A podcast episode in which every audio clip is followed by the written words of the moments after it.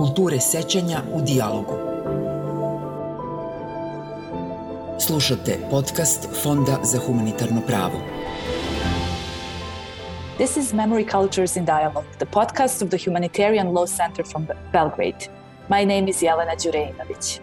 30 years ago, newly independent Slovenia deleted more than 25,000 Slovenian residents from other Yugoslav republics from its registry. These people usually had the Yugoslav citizenship in addition to the citizenship of one of the Yugoslav republics they came from. They lived in Slovenia with a permanent residence permit, suddenly abolished in 92, turning them into foreign citizens.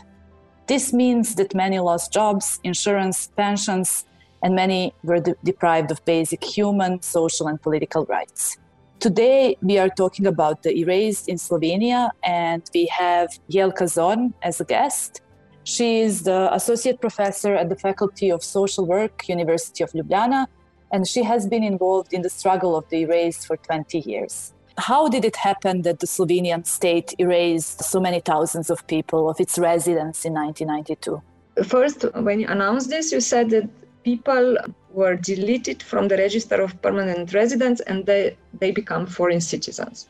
So, yes, they become foreign citizens, but not only this people literally became illegalized, meaning without papers. And this is the problem. Not that they became foreign citizens, but that they became foreign citizens with, without any status, without any permit, without any legal document to live on. And now I will try to explain slowly because it's uh, quite complicated. And still, people who live in Slovenia now for since 20 years, the struggle is going on still many people do not understand because I don't know, it's so complicated or, or the hatred was so naturalized that they don't want to understand.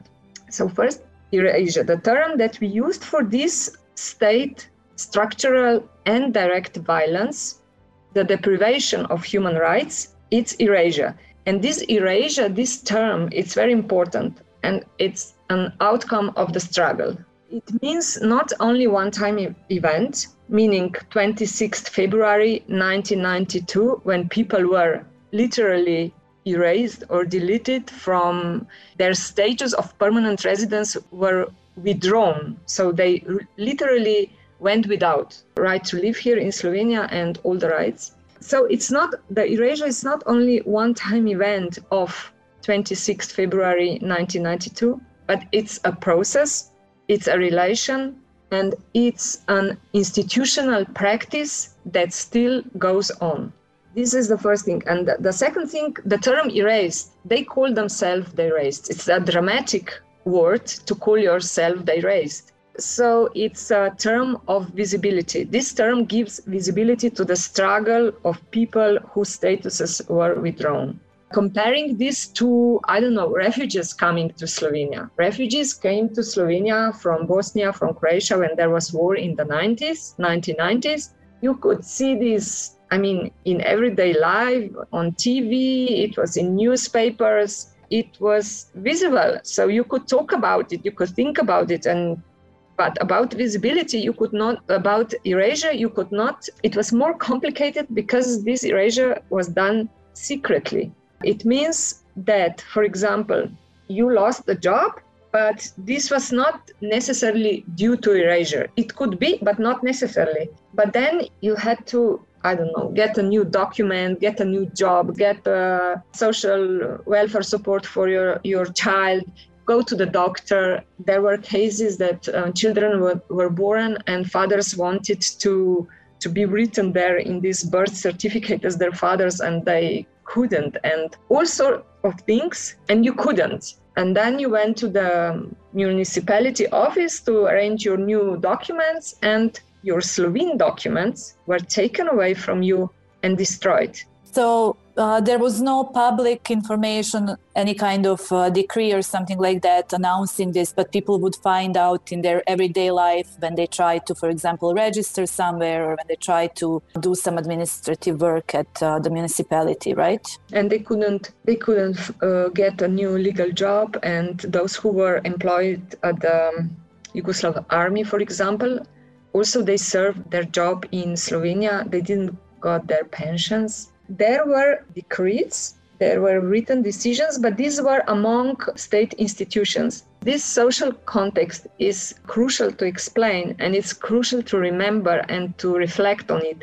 Because what is happening now that people uh, wants to understand erasure, but they would understand it in technical terms. And they would forget about the social context that this actually could happen. Not only could happen as i said this was a not one time event this was a process relation and institutional practice so you would need a lot of mainstream support or general support in society to continue this.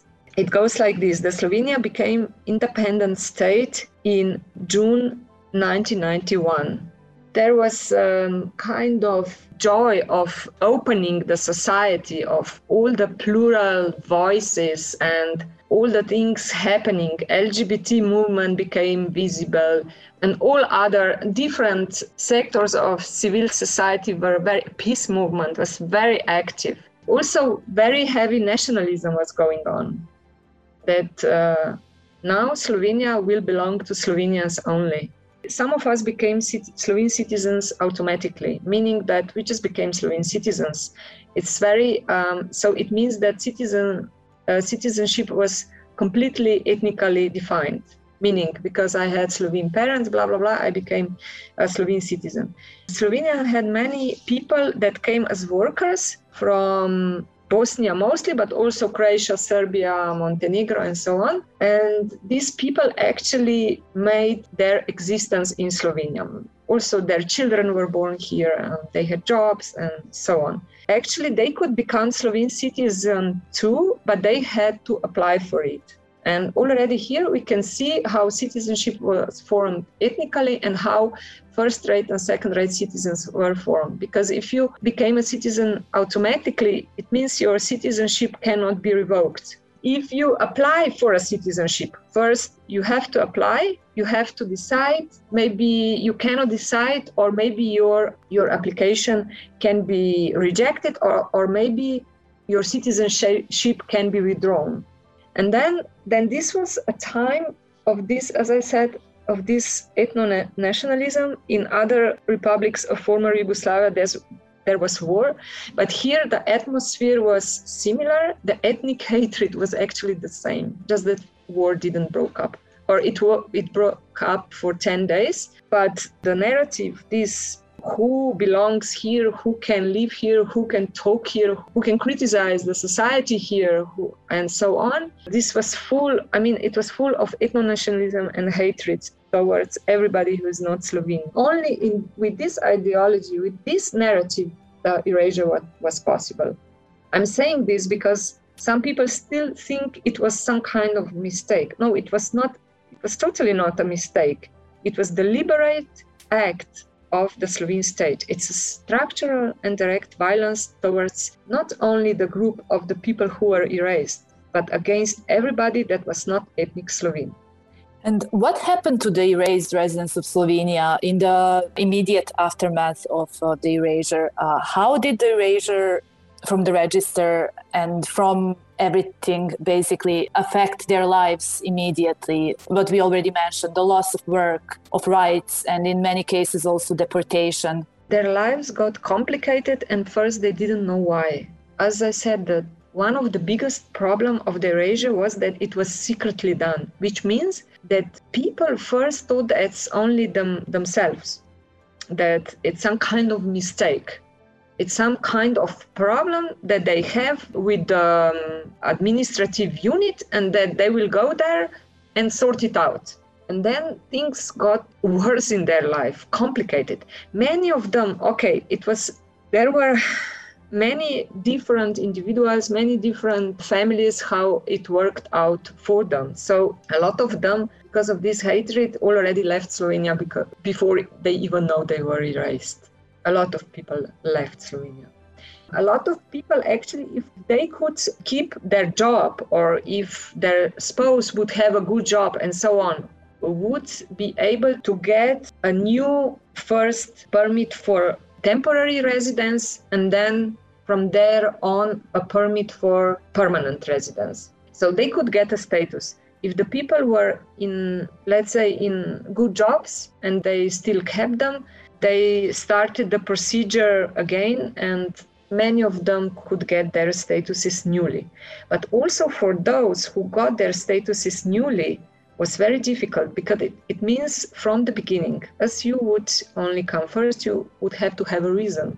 And reasons in law are family reunion, study, work, or national interest. So, and then the, for the temporary residence permit, you would need uh, health insurance, job, or and so on. And uh, you would have to provide um, documents from your own state. But your own state, let's say Bosnia, was in war. So what could you provide from there? Also, people did not necessarily have Bosnian documents because for let's say for the last 20 years they lived in Slovenia and they have Slovene Slovene passport, Slovene ID, and so on. So this was very complicated actually. But this complication, now we are talking now we are reflecting what happened. But when you were there in this position, you didn't know that this happened to other people too, that it was systematic act of the state of Slovenia.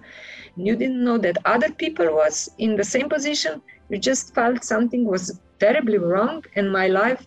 This had consequences for the whole family because people lost their jobs, they didn't get social support, and they couldn't provide for their children and the children children were very angry and they saw that they were different from other children. They were not sure why. Some of the people became homeless. Before they lived normally and then they become, became homeless.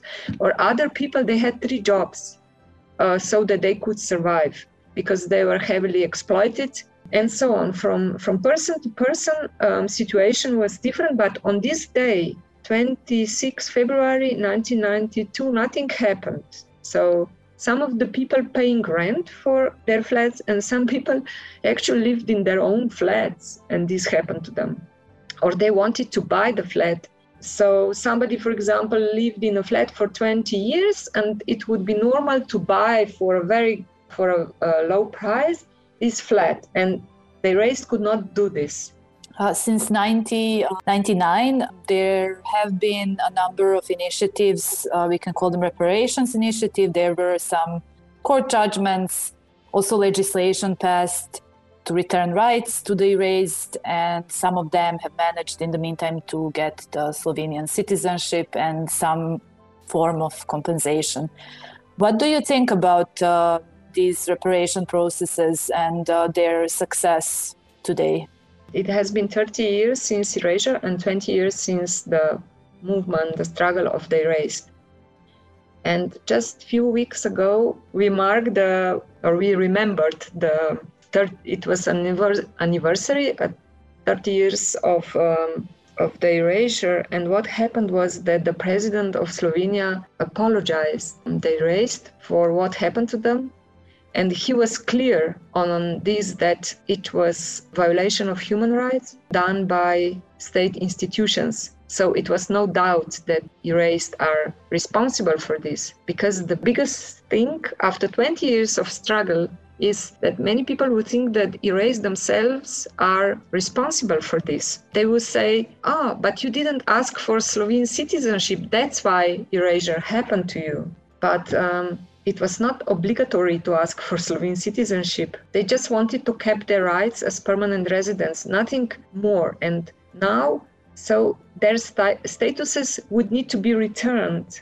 This is what need to happen. And also, as you said, the damage should be compensated, and the damage is huge in human cost and material cost. It's just huge. So one thing among these reparations is to establish whose responsibility it was. Despite, as you mentioned, the constitutional courts, but not one decision, two main decisions, but also some other decisions, European Court of Human Rights, they were clear that this was that the erasure was a violation of human rights done by Slovene state. That the erased were not responsible for this. But here in Slovenia, still this is not clear. So that's why we think that we, together with Erased, we think that um, the apology of the president of the state in the name of the Republic of Slovenia was important.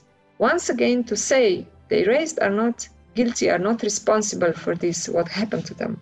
So this is one thing that it goes to this reparation process. As you said, yes, when there was constitutional court decision in 1999, after this, the special law for the people who lost their status for the erased was introduced. And at that time, in 1999, a lot of people got their status. It's not that they got their status back, they still had to provide some documents and they could get it. And a lot of people registered then. But there was no talk about reparations. Still, the word erasure as such did not exist at that time. Then the next constitutional court decision was in 2003 this one was um, outcome of the struggle of the erased as they were complainers as they complained as a group. And again the constitutional court decided that all statuses must be given back and i don't know if it mentioned compensation or not. But then actually this narrative about the erasure became public so 2003, the law should follow so that all the erased could got their statuses back and yes, and other reparations would took place, but none of this happened. Instead, a big public fight erupted for many years and it was one of the major political topics for many years actually. And the erased were stigmatized very much and seen by many political party leaders seen as um, aggressors of slovenia. Somebody who would want to calculate misuse the situation. They were yeah, speculators they were called. All sorts of very derogative terms in 2012, the European Court of Human Rights decided that the erasure was um, a violation of human rights. And again, also then,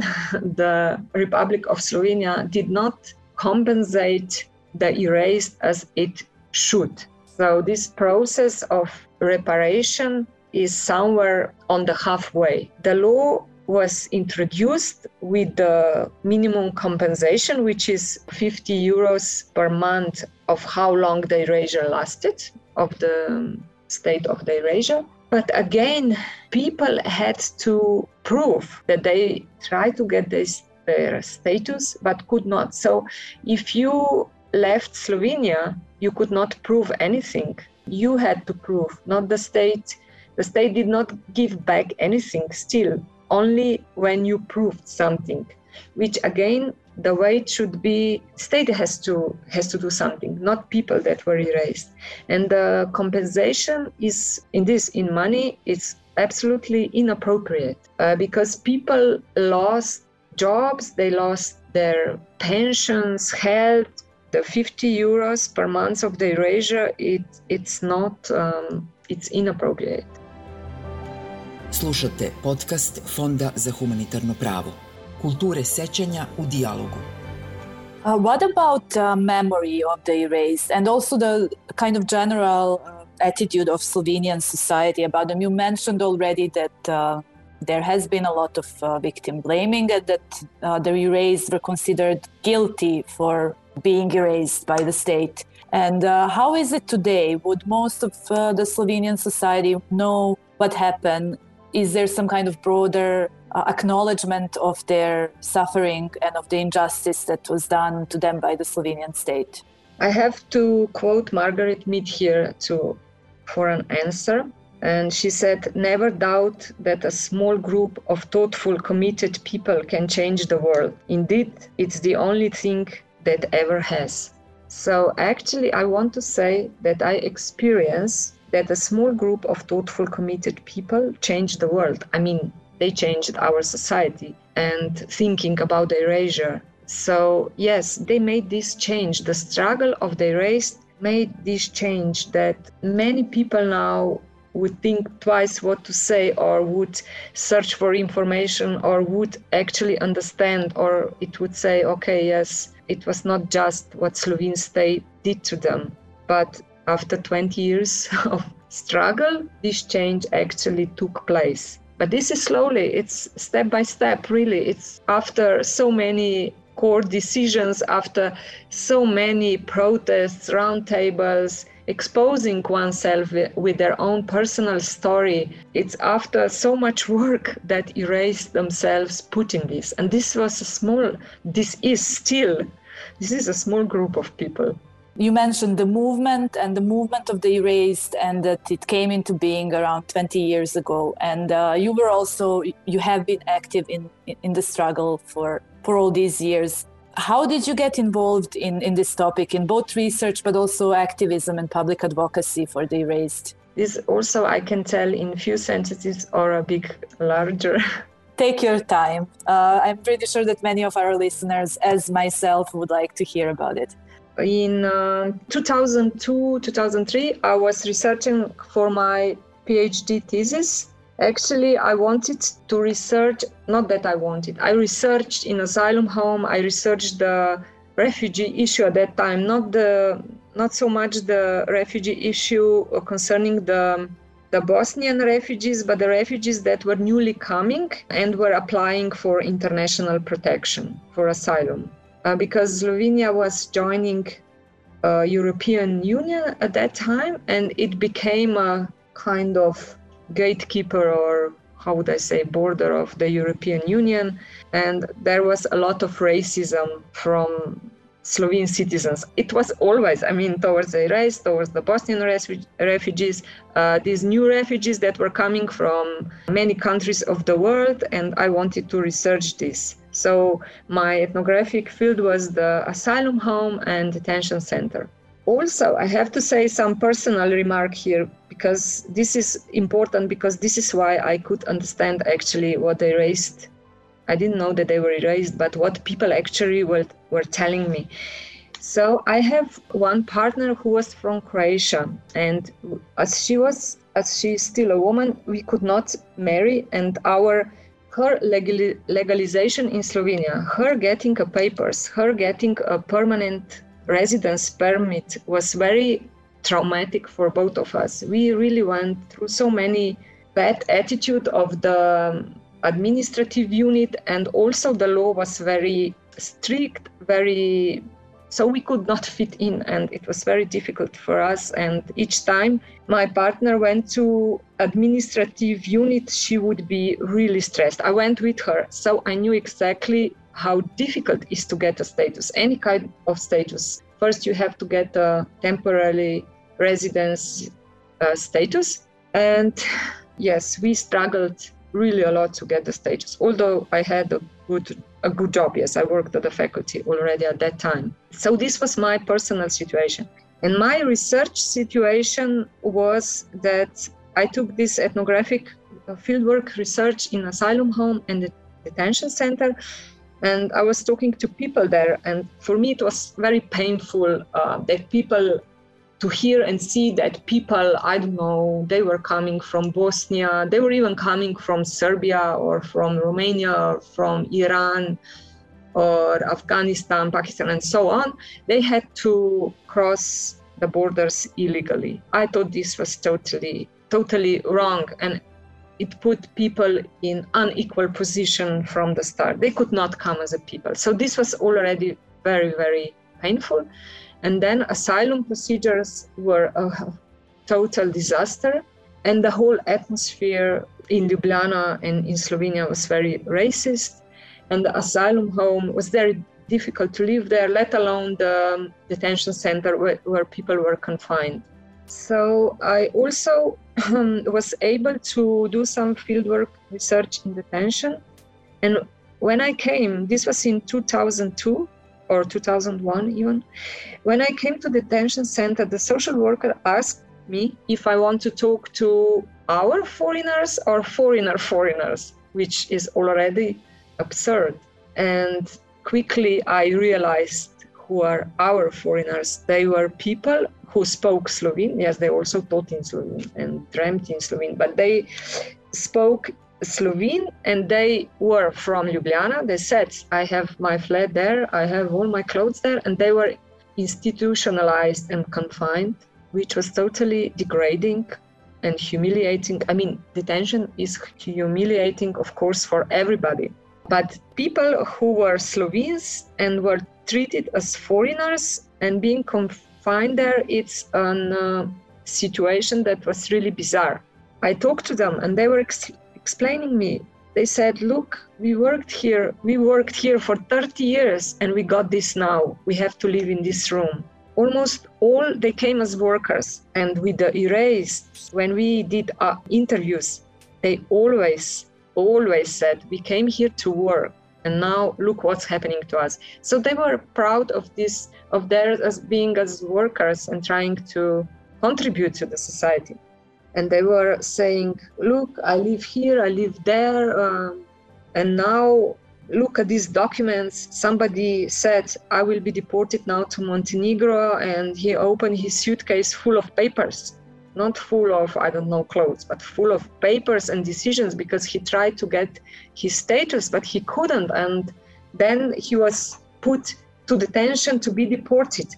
I listened and i understood why what's the problem? Why they cannot just legalize themselves? Why it's so difficult for my personal experience i understand why it's so difficult to get a temporary or permanent permit re- residency permit. So i completely understood this paperwork this bureaucracy work. But of course i didn't know what was happening. I thought maybe they i don't know they could also come to slovenia after 1992 and then they would have the same trouble to legalize to get a status. But no they were here for 30 40 years. They worked they were involved they spoke um, slovene accent or ljubljana accent or štajerska accent or i don't know. And so yes i was writing this. I got totally paralyzed because this was so absurd and i didn't know what to do and how to explain even to myself or what to say to them. I felt really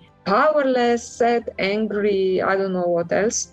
But also, the third part, as you mentioned, activist. I was involved in activist struggle of asylum seekers. So I had some community where I could share these thoughts. I shared these thoughts, and also at the time I met Alexander Todorovic, who was erased and was very visible person of the movement, of the struggle of the erased, and Matevž Krivic, who was a former constitutional judge and who also struggled with them together. And they um, introduced me to other people, and so the, the struggle began. Alexander Todorovic went on TV and um, explained his his personal situation, and he gave his telephone number. And so many people would call him on the phone and explain his personal story. And first, we were we met in some um, restaurants and people like 100 people came there and they all wanted to share their story to each other. And so we discovered that everybody suffered the same. It was similar. And alexander todorovich coined this name the erased and we are the erased and this is the erasure as a political term term of the political struggle. And then um, then some street protests and hunger strikes were took place and many, many things to then from then on the public space was full of this was full of voices of the erased people struggling for their rights and trying to explain the situation and demand what was taken from them to get back and uh, how is the you mentioned the commemorations of the anniversary in february how is the this anniversary of the erased, of the erasure commemorated in Slovenia? Differently now, because from 2006, these commemorations were held in Rog, autonomous space. Rog was a squatted place space in Ljubljana, in the center of Ljubljana. A big autonomous space of different political struggles, Uh, also cultural activities, sport activities, and so on. But the erased from 2006 when the Rog was squatted, the erased had their space there, which means that the meetings were there, the actions were there, the performances were there. I don't know, the concerts was there, were there, the socializing was there. One person for some time even lived there and so on. But one year ago, in the time of heavy corona restrictions, municipality of Ljubljana also secretly in four o'clock in the morning when attacked the Rog with the help of the police and the security, and they demolished it and took it from the Rog community. And of course, as in the case of the erasure, lying. So it's for us, it's another erasure. Before in in 1992, it was erasure of people, and now a year ago, it was erasure of community, Rog, and the space because this space was so important for us. And also the space, the Rog, autonomous space Rog was very much connected with the struggle of the erased. And year ago, they demolished, they evicted, violently evicted the space. And so also the commemoration of the 30th anniversary of the erasure was very difficult to do without the space because we had no place to meet. But still we did a lot of things and it was good feeling and we were sad yes we were sad because of the erasure and because of the Rog and this year as i said the president of slovenia apologized and amnesty international was very involved which means that maybe also some activities were more structured or how would i say connected to some some funds. For example there were by them there, there were two exhibitions organized and one is now both are particularly important and significant but one is especially there are big um, jumbo posters at the street in the center of ljubljana and the really good uh, photographers of the erased each each jumbo poster has one one face of the erased person, one person of the from of the activist of the erased on, and a few sentences. But these sentences are very strong, and the emotions on their face on the photographies are very strong. So when you see the, these jumbo posters with their faces and with their words, this is it's such a strong message I knew these people, but still I looked at the posters and read, and I really admired how they uh, express themselves with words and faces both. It's just amazing exhibition.